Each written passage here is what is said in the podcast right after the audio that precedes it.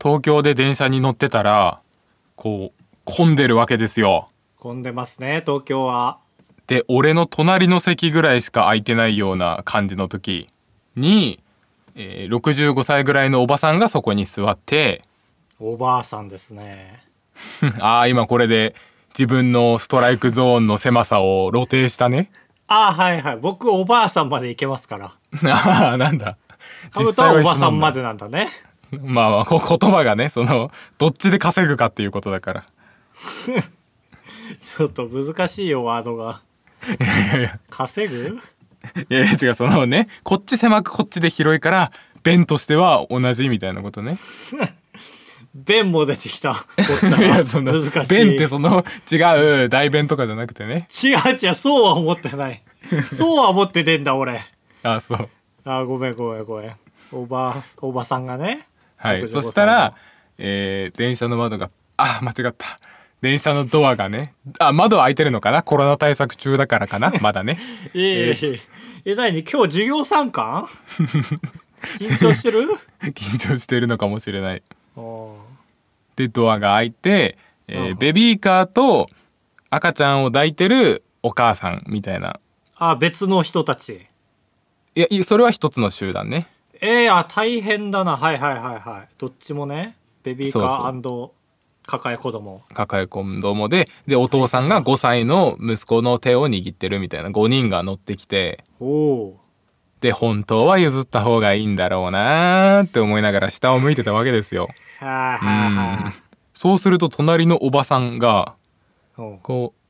うスクッと立ち上がって「あ座ってもいいですよ」って言っててうんこれやばいじゃんなんかすんげえ良くないじゃん俺が そのうん俺がこの優先順位で言うと赤ちゃん抱えお母さんおばあさん兜だったら兜が一番元気なわわけじゃん足腰が、まあさすがにねさすがにそうかもね、だから「うわ手遅れた!」と思ったらうんそのお母さんが「ああと一駅なので大丈夫です」って言ってくれてうんでそれでめっちゃ助かったんですよ。ももしまあ、事なきを得た感じですねそうそうおばあさんが立ち上がったら俺はそのおばあさんに対して二の矢を放つか悩む羽目になるわけじゃん。 二の矢立ってくれたおばあさんに違う違うだにおばあさんに「あいえいえ僕立ちますか?」っておばあさんに聞かなきゃいけないかもって思ったはずじゃんあーなるほどねそうかそのそうかそうか入れ替わりでね立ち替わりで、うんだふ二方向に謝らなきゃいけないというねそうそうそうそうっそて思ったらおばあさんがねなかなか粘っててうんあら5歳の男の子だけがこっち向いてる状態で5歳の男の子に対して「座るうん本当は本当は座りたい座るのお本当に本当にこうなの本当は本当は座りたかった」すごいお論母さん破し論破しようとしてるお母さん座りたそうだよね本当はでその男の子以外は全員あっち向いてて男の子だけがこっち向いてる状態あーなるほどねまあ優しさなんでしょうけどね うんでも男の子も つ次の駅でみたいな本当に泣きそうになってたのほん上司が言ってるんでーっていう感じだねああまあそうだね、うんその子が座るわけにはいかないけどでもおばあさんも結局駅がね変わるまであらずっと「本当は本当は座りたいんだよね」なんだろう絶対いい人なんだけどいい人かって思い始めちゃった その人本当にいい人か絶対いい人なんだけどねそうそうでそのまんま次の駅に着くまでへえ言い続けてで次の駅でそのご家族は降りていったしおばあさんも降りていったえー、だから多分降りた後も「本当はどっちな の本当はどっちだったの?」ってあ絶対聞いてると思いまあもう喧嘩になってん じゃん切れてんじゃんすいや怖かったそうだとしたらカブトです高橋ですお願いしよまろすしくお願いしますうんまあさっきの話で悪者は本当カブトだけですよいやいやいやいやまあねなんかこの席譲る譲らない問題っていうのはねいい人悪い人ではくくれないですよねそう俺はもちろん譲ってもいいんですけど、そのよく言うじゃんおばあさんが「私がそんなにババアに見えるかね?はいは」いみたいな一番有名な問題ですよそうそうお母さんだけ座ってもらったらお父さんが実はめっちゃ厳しいお父さんで家に帰ってからお母さんを殴ったりしないかとかね、うんはいはいそういうのを考えすぎた結果、まあ、一番無能な判断をしちゃうっていうところまで込みで ねまあだってそのおばさんと兜の席2席だったわけじゃないしね周りにもいっぱい席がいやいやありがとうありがとますし結局いろんなしがらみ考えた結果先着順っていうのがあるっていうのは忘れちゃいけないですよね、ううんうん、優先席じゃないんだからそうそうそうそうそうありがとう弁護士立てたわ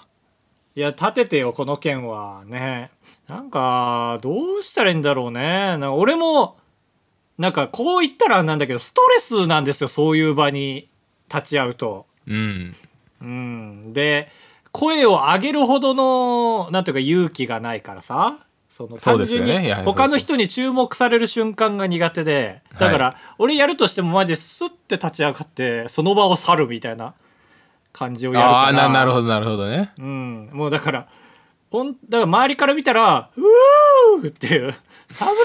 って感じに見えてるかもしれないけどジャパニーズ侍俺的にはこの譲る譲らないの葛藤が自分の中で気まずすぎてその場を立ち去るっていう感じだからはいはいはい俺が一ま番嬉しいの立ち去れてふうっていう あそうだ危盛りね上えってがいうってんだそう爆発しちゃうとこだったっていうだからカルト立ち去ればいいんですよその場をまあ俺も俺で疲れてるからねああ失礼失礼そうそうそうこういうことなんですよ皆さんね30歳の全員がフルパワーで生きられてると思わないでっていうことですよそうそう俺 あ足腰弱いんだから足腰弱い割につり革つかまなくて本当に4歩ぐらいおっとっとっとって動いたりしますからね全然これはだから今の時代逆にねこの話がまた復活しそうな気するよね逆の立場でそのなんで30歳20歳が絶対譲らなきゃいけないのかっていうはいはいはい、ほんでほほんでいやどどういうことと思っていやだからそう個体差あるでしょって20歳30歳にもねああ元気じゃない20歳もいればうんあの麻生太郎みたいな80でこの風格が出るのかみたいな人もいる しってことねあそうそうあの人はねすごいですよクレー射撃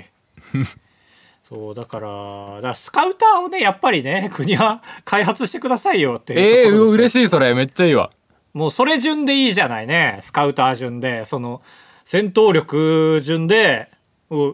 なんかビーコンが鳴るように、ピッピッピッって、戦闘はいはい力800以下が、えー規定数に満たしました。900のあなたはどけてください。みたいな。戦闘力って1が普通の人間1人分の強さなんです よ高橋さんその電車強すぎませんかドラゴンボール1秒も見たことないか。俺は。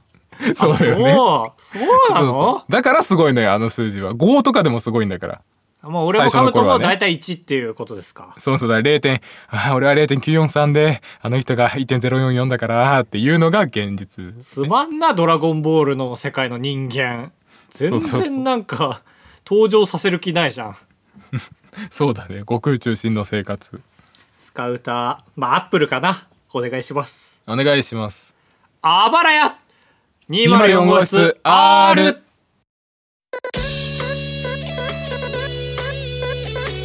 当ポッドキャストではバイヤー高橋とカブトが生きる上で特に必要のないことを話していきます毎週土曜日夜9時配信 insert, insert. ちょっと前に大きい買い物をしたみたいな話したの覚えてます覚えてますなんか本当に教えてくれなかったやつ本当に教えなかったね、うんこれがだから僕はね Mac を買うのも MacBook ですよはいはい はい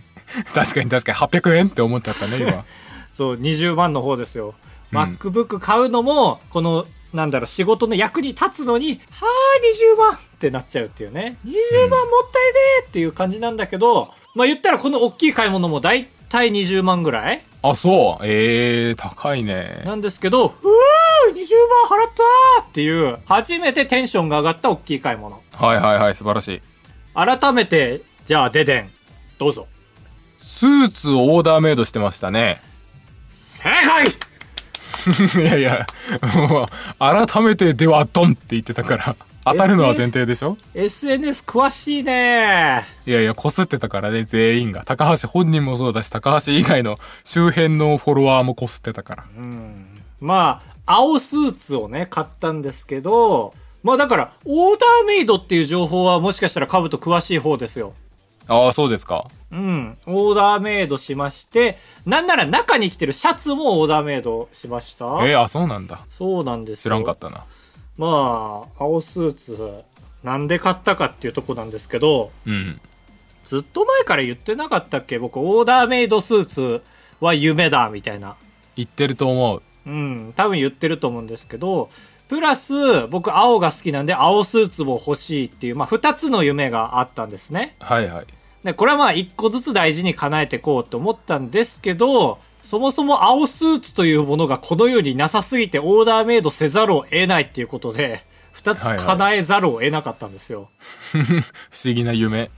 もったいなと思いながら、まあ、頼んだんですけど まあなんでかっていうと、まあ、いつかは作りたかったから作ったっていうのがまあ一個なんですけどもう一個がねあのホヤホー祭っていうねあの萌えさん主催のお祭りが石巻であるんですけど、はい、まあ、そこに正式にゲストとして呼ばれたんですけど、うん、まあ、ゲストですかと思ってこの僕と同じ並びのねゲストの人を見たんだけどやっぱそれなりにゲストとして呼ばれたことありそうな人たち DJ とかシンガーソングライターとかはいはい慣れてそうだねイベントうーん何着てけばいいのって思ってさうんまあこうやってゲストとかで呼ばれますけど貧相な格好してたら申し訳ないじゃない来てくれた人にねそうだねジョークにもならないねならないと思うんですよ YouTuber だしね職業うが。んでなんかそれ考えた時にさあこういうのって逆に衣装を見に来てるんじゃないっていう境地までたどり着いてさ 相当悩んでたんだねじゃあね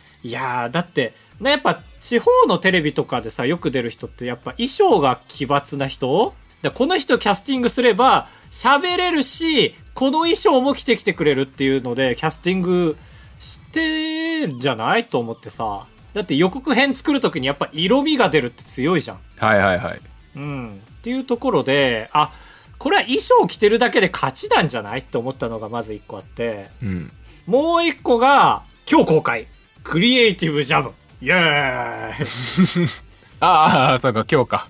今日ですまさにこのラジオの更新日にえクリエイティブジャムっていうねあの僕が呼ばれた番組があるんですけどうんパラビで公開してる第1話ですかああすそごいうかそようかあれ分けて配信だもんねそう、全5話なんだけど、1話が、俺とその相手の長尾さんっていう人の対決だけで1話ですからね。えー、30分ぐらいやるんだっけ3、40分ぐらいあんじゃないあそんな長いんだへえそうそうそう。だからそんな、まあ、ぶっとい番組じゃん。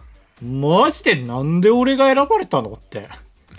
思って、サプライズ人事すぎるじゃん。まあ確かにえそれえキャスティングした人に話せた結局あ、なんでかってなんで俺なんですかっていうのとありがとうございますというのは伝えた いや、なんか単純にいいなと思ったからって言われたから、ああ、話してくれないですねって思ったけど。確かにもう一個深いところで多分あるのにそうそうそう。まあ言ったら知り合いの作家さんがね、何人か候補を出したんですよ、そのプロデューサーに。その中で俺がひょいっと抜かれた。えまあ言ったら、この、まあちょっとクリエイティブジャムの話になっちゃうんです。これ脱線なんですけどね。この話するつもりなかったから。ー、はいはいまあ前5話あって、なんか最初ね、このお話いただいた時に、まあ異業種の戦いうんっていうふうにひ聞いてたんだけどなんか蓋開けてみたら結構似てる職業の人たちとかなんなら一緒の職業の人たちの戦うマッチメイクとか TikToker バトルだとかあったりして、はいだから唯一なんか俺らの戦いが一番異業種感あるというかさその相手がドラマ監督なんですよねテレビのドラああマーそうとなんかだそうそうそうそうやってても俺らも聞いたことあるようなドラマとかあとなんだっけあーあれあれあれあれ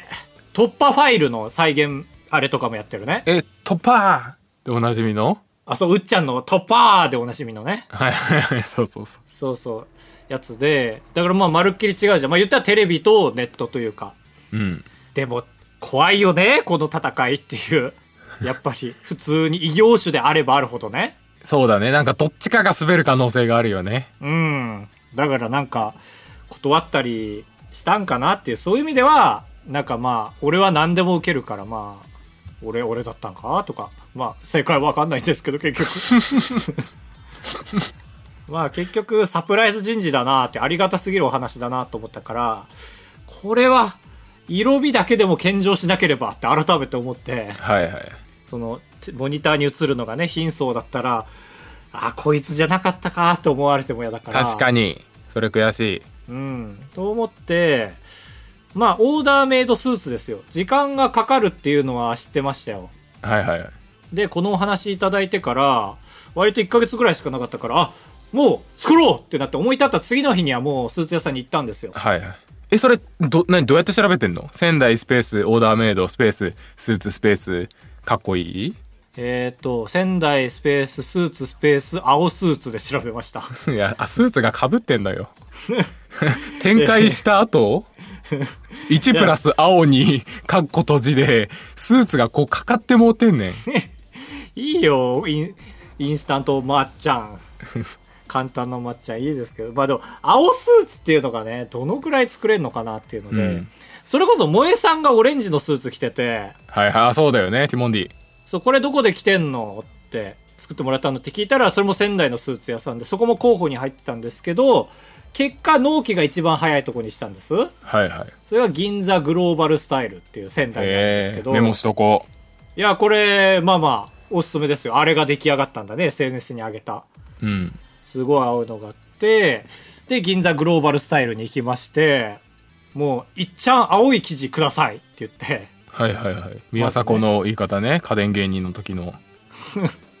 そうなんですか「いっちゃんええのください」っていうから困っちゃうやつね店員さんが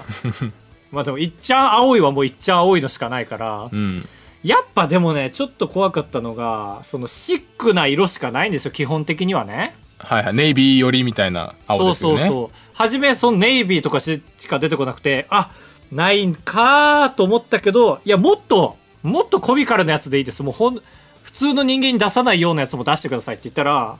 出んじゃんってい うぐらいすごい部活の顧問みたいな気持ちになったんだそう。まだ走れんじゃんみたいな感じで、青いの出てきて、あ、じゃあこの一番怖くない、この青で、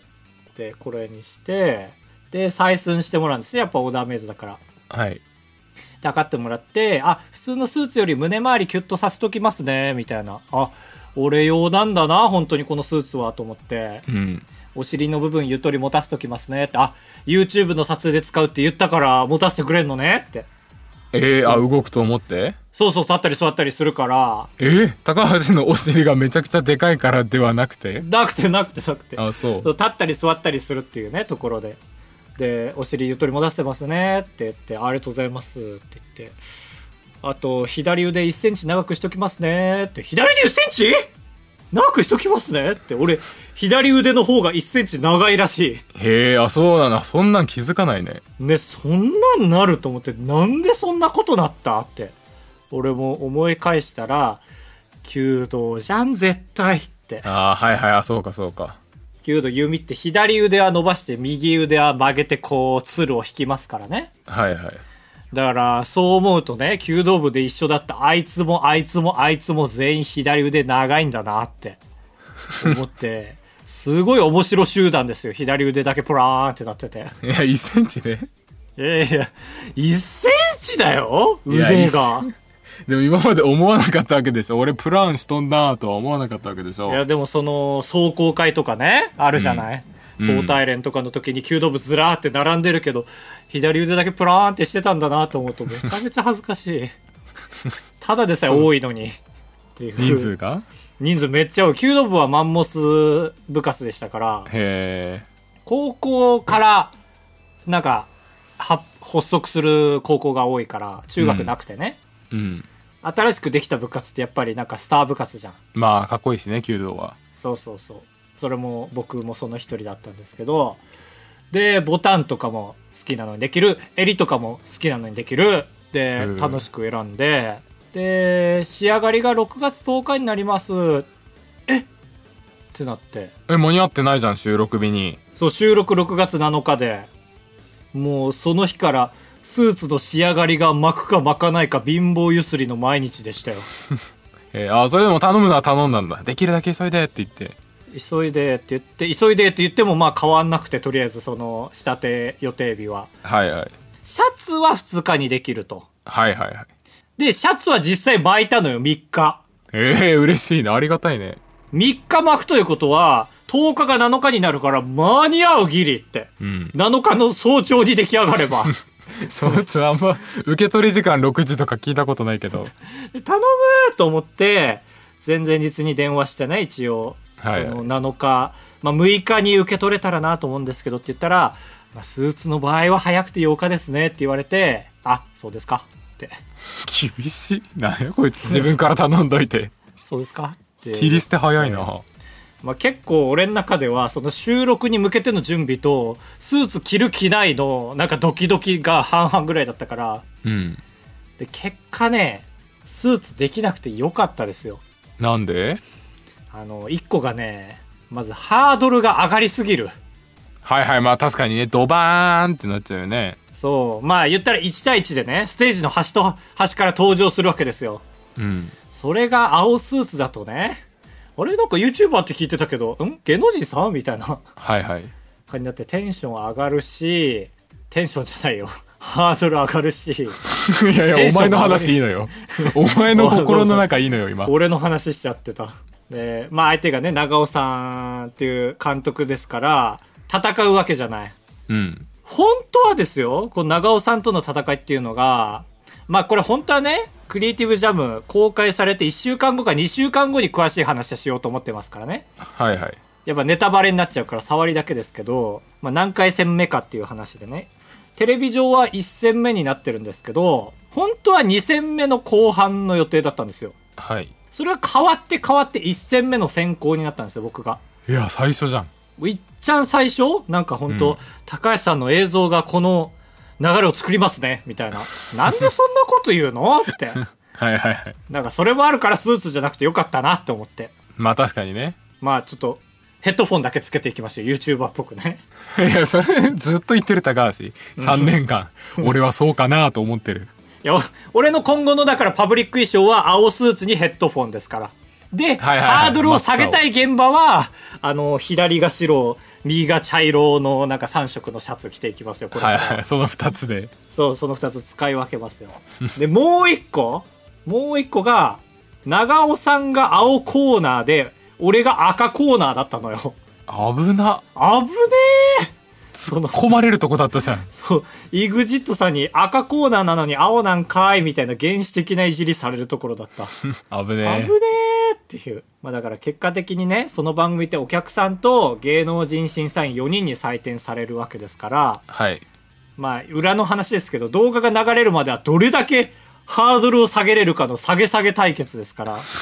危なかった。そこで不利になるとこだったと思っいて、や、よかった。危ね危ねえと思って。で、その収録の2日後に出来上がったから、尽きないね、話題最近と思って。え。 いや、お前の中でな。なんでこんな逆に消費しきれないぐらいのスパンで。で、確かに木曜日には、萌えさんとのホヤのマーチのね、逆翻訳の動画が出てますし、へえ、あー、すごいね。ぐっちゃぐちゃなの、なんか。で、8月逆に何もないし、今のやばいよ、ところまた、俺らのたまに来る、いや、アイスがね、いっぱい食べて美味しいんです よ、みたいな。クソ買いの時期来ちゃう。来ちゃうんですよ夏休みチャンスのはずなのにっていうことで、まあ、今回はね青スーツの話メインだったけど、まあ、ぜひ見てくださいよこれね、えークリエイティブジャムああ、そうだ。パラビは何ですかどうやったら見れるんですかパラビーは登録してもらわないといけないですねでもあんじゃないなんか初めての人は無料の期間とかああ、そうか、有料か。うあ、ん確かにパラビあるかも。かもで話してますけど。いやそうお母さんにねその土曜に出るってねこの前言ったのようわ、嬉しいね。はい。ったら、そうみたいだね。見れないのが残念って言われて、 おーいって、努力してよ って。おもろ。めちゃくちゃおもろい。いや、そこで俺ヒヤッとして、あ、思ったより見てもらえないのかもしんないと思って、はいはい。めちゃめちゃ俺、 その時膝から崩れ落ちて、母親が見てくれないんですって、ってなって。確かに。 パラビって、あのーロックアカウントまで作れるからさ、急いで作って、俺のパラビで、母のアカウントへ作え。って。はいはいはい。これで見てって言って、あら、楽しみだわ。 能天気なもんですよっていうことで。まあ本当にね、まあ俺が見てほしい理由が、まあ、本当にカウターしてると思うけど、地獄の一週間でしたよ。はいはい。地獄そうだった。ある動画を作るんですけどね、その、本当は1週間以上あったはずだったんですけど、なんかもう、兜がいる時に起きたんですけどね、それは。うん。 そこの部分もめっちゃダイジェストにされてるから、今度動画出すけどもね。すご。うん。そう、兜がインタビューされたんですけどね。そうそうそうそうそう。そうそれもね。もしかして入ってるかもしれない。入ってるかもしれない。普通そういうのって入ってないかもしれないって言うけどね。入ってなかったら素材もらって俺があげるから大丈夫ありが とう。大丈夫ですよもう本当にだから見てもらえたら報われます本当になんで俺が急にショート動画しか上げなくなったか分かると思います見たら勝敗も出るんでねしっかりいやー怖いね勝敗。怖いですよぜひ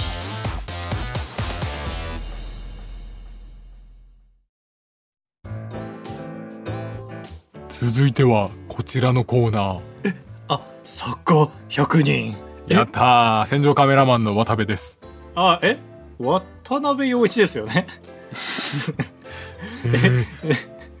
よなんかなんか読んでるなんかわ渡辺陽一を文字で覚えてる人あんまいないと思うんだけど戦場音で覚えててたけど俺渡部陽一です。あれ渡辺だっけそんな自信満々に言うってことははい。私は渡部 です。渡辺陽一 渡辺ああ、残念。すいませんでした。えーこのコーナーはですね視聴者の皆さんに作家になっていただきまして僕のチャンネルがやるべき企画を企画書として送ってもらうコーナーでございます、えー早速参りましょうラジオネーム、えー京都府背脂マシマシ弊社クショクソ温度最近あばらや204号室の過去回を聞き直した際に知りました YouTube の視聴者やラジオのリスナーから会社のクソな部分を募集し高橋さんが実際に歌う企画はどうでしょうかということでこれいつだまあ俺が勤めてた頃ですよ絶対ね確かに7年前とかになりますよね。実際クソじゃないんですよ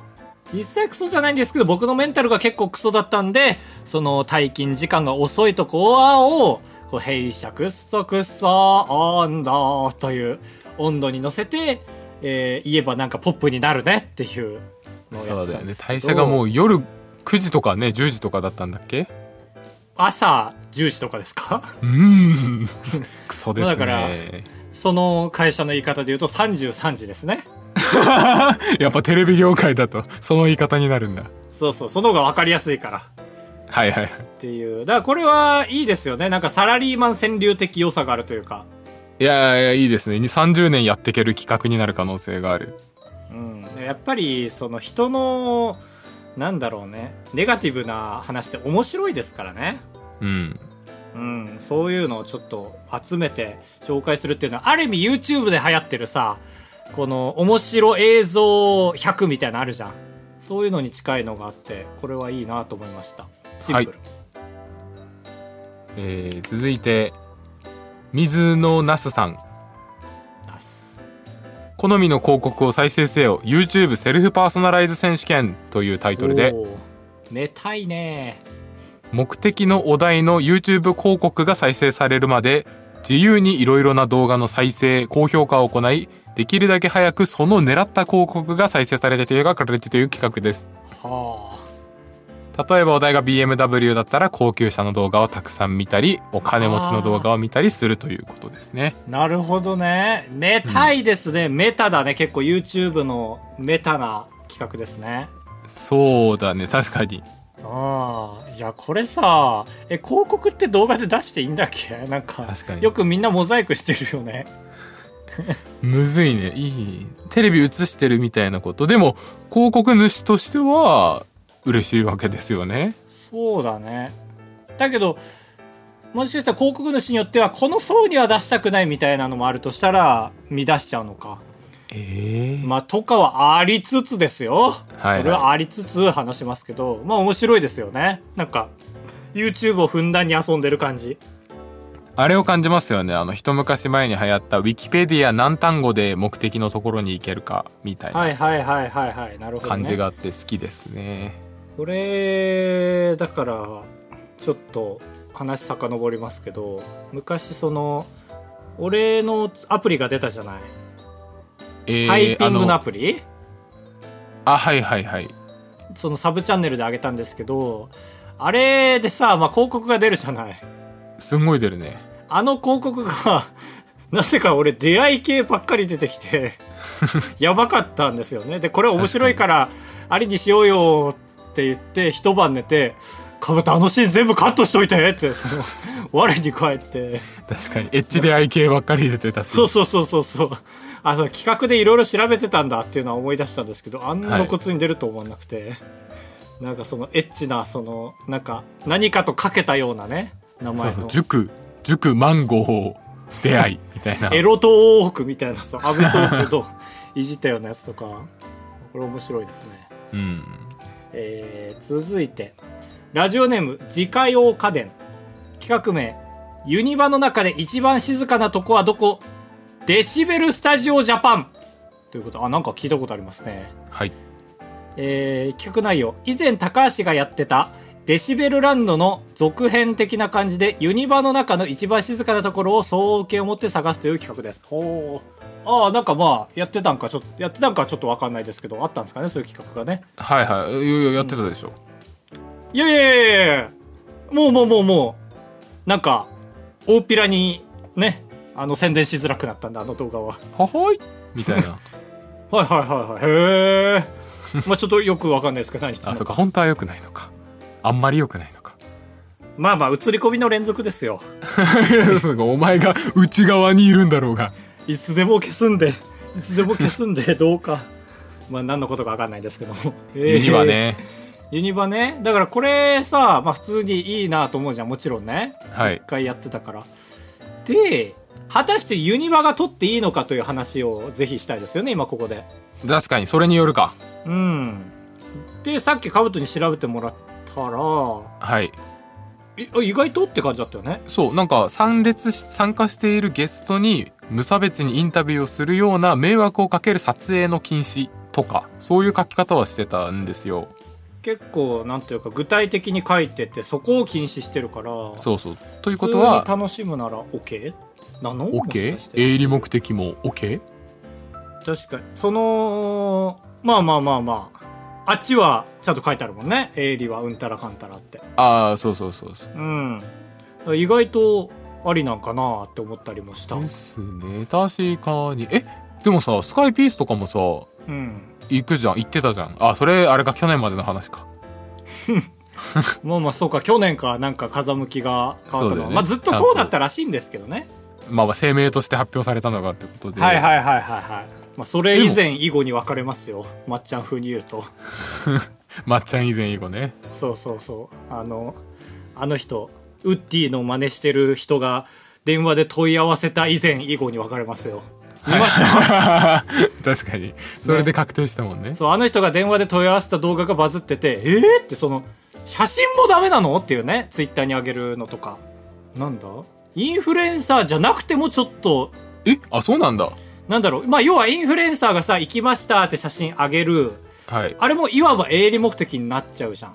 ああまあ売れるためみたいなことねそうそれもダメらしいってなんかそれも聞いててへえあそうダメなんだみたいになってってことはもはや一般人もそれになるじゃんっていうねうんまあ営利かなまあそれを言い出すとねっていう感じはありますよねはいはいまあだからそんなあっち側も言いたくはないんでしょうけど聞かれると答えますよっていう感じだ、うんっていうことですよユニバはいいんじゃないだからその俺が見たルールの感じだと全然いいですよだし YouTube も俺去年ユニバ行ったんですけどおうすごい見たよあのユニバのここのショップのチュロスがうまいみたいな YouTuber いっぱいいたから参考にねそうあそあうそうユニバいいですね大阪も行けるし大阪えでー、すか、ちょうどいいいいあれも行きたい万博も行きたい万博ってまだやってんのまだいやまだやってんのって太陽の塔の頃の話してるあずっとやってんだあれってやってないですよ23年後に来るんだってああへえあそうなんだ公務じゃん続いては続いてはダンダズンダさんあ仙台特化型企画者究極の戦い絶対にこぼれる生パイ VS チャット GPT ああ有名この生パイ泉に売ってる仙台にはロワイヤルテラッセの生パイという大人気スイーツがあります美味しいこ の生パイはどのようにして食べても絶対に粉がこぼれてしまうという特徴がありますそれを今流行りのチャット GPT にこぼさずに食べる方法を聞いてそれを実践するという企画ですああなるほどこれおもろいよねいいですよねこぼしたなんかかこぼしてないかは判定ができるもんねそうその黒い紙敷いてね下いにやいいねはいホコタテじゃんそのあ今もう言っちゃダメなんだっけホコタテっていやいやそんなあるある大辞典ぐらい の扱われ方やらせだったからね終わり方がはいこれいいですがまあねこれはもうずんださんに不利すぎるんだけど仙台すぎるっていうのは不利なんですよね えでもタイトル工夫してくれてますよ仙台という名目は出さずに絶対にこぼれるのはまあパイ確かになこれさ始まる前にさこれ実は今回の企画から新しいなんか振り分け先を思いついたんですよねはいサブ採用っていうこれサブちゃんで採用だわっていうねはいはいだから俺ら的にはめっちゃやりたいんだけどメインだとちょっと小粒だからサブで勝負の企画うんだけどこれ確かにそう絶対にこぼれる生パイって普通に引きあるかってねえ信玄餅みたいなことでしょはいはいはいはいで生パイって超エロいよね うんエロいああ同感だった の今の感じ確でかにいやなんか否定しようと思ったけど自分の心に嘘をつくのがポッドキャストじゃないと思って文字でかいつまむとねはやっぱいはりいタイトルって文字大事ですから、うんああこれちょっとなんか話しててお心変わりしちゃったなえー食べたいし俺もこれ美味しそいういんですよ本当にやいいなじゃあラストラジオネームめぐみルクティータイトルクイズ津軽弁チャット GPT 標準語から津軽弁に翻訳してそれをチャット GPT で標準語にしたものを見て元の文章を当てるゲームですだからカブトが津軽弁に翻訳してそれをチャット GPT で標準語に戻すってことだねはいはいはいはいチャット GPT 大好きですからね僕らええー例えば、ケヤグのあっちゃきまげでだ。あ、ちょっと俺、適任じゃないわ、これ読むの。 お願いします。ー、えー、契約のあっちゃ気まげで だお、むずそう、かぶとでも。 まあ、文字に起こすと結構そむうずそういですそようね文字で見ないからうん、これをチャット GPT に質問すると「えーケヤグのあっちゃきまげでだ」という津軽弁を標準語にすると「髪の毛が乱れているので整えたいです」という意味になりますと返してくれましたこれ合ってるんですか全然合ってないですえー、なるほどねはいはいはいそのぐらいなんだだからそれの検証うんこれがちょっと我々の中で問題になりましてねもう本当になんでそんな悪いことのように言うのいやこれがだからさその実は俺ちょっと前に早川五味さんっていうねあのアベマプライムニュースのアベプラアベプラ一回見出すともう一生アベプラの動画見て終わる日があるでおなじみのアベプラ だ YouTube でおすすめされ続けるでおなじみの ねそうそうそうそのコメンテーターをやってるんですけどその人とあのちょっと仲良くて多分コミケに一緒に出るんですけど今年えー、 何見に行こうかなそう夏これこれは普通にカブトも誘おうとしてたんですけど冬夏冬夏汗かいちゃうじ ゃんいや早川と同じようなこと言うな よそりゃそりゃいいんですけどはい早川さんに実際に言われたんですよチャット GPT のことめっちゃ話すからはい津軽弁翻訳できそうっすねみたいに言われて確かにと思ってすぐにチャット GPT って我々が教えたらその分成長するんでそのネットから津軽弁の長い文章を持ってきてこれが津軽弁の文章ですってチャット GPT に送ってでこれがその津軽弁のなんだろう標準語バージョンですこれを学んでくださいみたいに言ってそしたら「わ」とかのレベルは結構覚えたんですけどへー他が全然全くだったんですよだからこれ量をいっぱい教え込ませればその教え込ませれば込ませるほど優秀な津軽弁翻訳者になるじゃんなんかこれポケモンみたいだねみたいな話になってはいはい育ててそう自分のチャット GPT を育ててで戦わせるみたいなはいなんかその構図あんま見たことないから。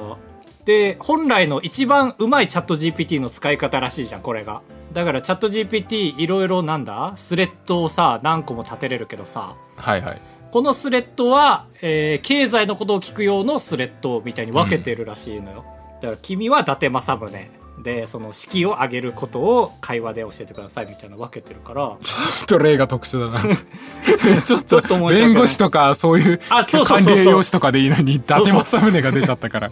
だからその特化させた方がチャット GPT って強くなるから、うん そうやって育てて戦わせるみたいな面白いねっていうことでこの企画からちょっと別の企画が生まれたというねこれ問題になりましたちょっとはい問題になりましたというかもっといい言い方したらいいのに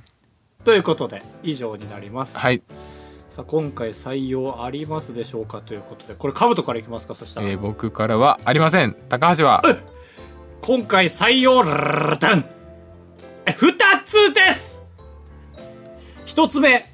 究極の戦い絶対にこぼれる生々パイ VS 生々パイが出ちゃダメよ生々パイは NG ですねえー生パイ VS チャット GPT これはメイン採用はいはいはいこれサブじゃなくてもいけると思いますそうそうそういいですよ うん、で変な話チャット GPT なくても面白いかもしれないでもう一つめぐみりきティさんのクイズ津軽弁チャット GPT を僕とカブトがレベルアップさせたやつはい、はい、そうだねマイナーチェンジさせたやつね素晴らしい集え快活クラブに行った話とレジの人に文句を言う話タブトですお願いします人生と呼ぶにはあまりに薄い人生高橋ですお願いしますあばらやエンディングですひそたえー、ミクトさんおう高橋さんかぶとさんこんばんは満を持して初めてお便りを送りますだよね女です これで合ってんのかいやいや確かにお二人にもし外国人の彼女ができて自分の国に来てほしいと言われたらどうしますかおおまたどこがイエスノーのキーポイントになりますか例えば国にもよりますよねうん私は中国とかなら情報規制の辛さで無理ですお二人の考えを聞いてくださいそうらしいね中国産、まあいやマジ想像ができないな外国人の彼女かめっちゃ好きなんですよねだからねんなんでああその外国の壁を乗り越えてでもってことだからってことね、そうまあまあそうそうそうそうえーまあ国によるかいやマジでその外国人の人と付き合うわけがないがちょっと 大きい壁すぎて想像ができないな逆王林ね王林は外国人好きを公言してるからあそうなんだいやでも俺絶対日本出たくないは申し訳ないけどえー、じゃあさあもしじゃあコートジボワールに来てよって言われてもうんノーってことうんえなんで例えばマダガスカルに来てななよって言われてもノーってこと南なアフリカ来てよって言われてもノーってことなんでそこら辺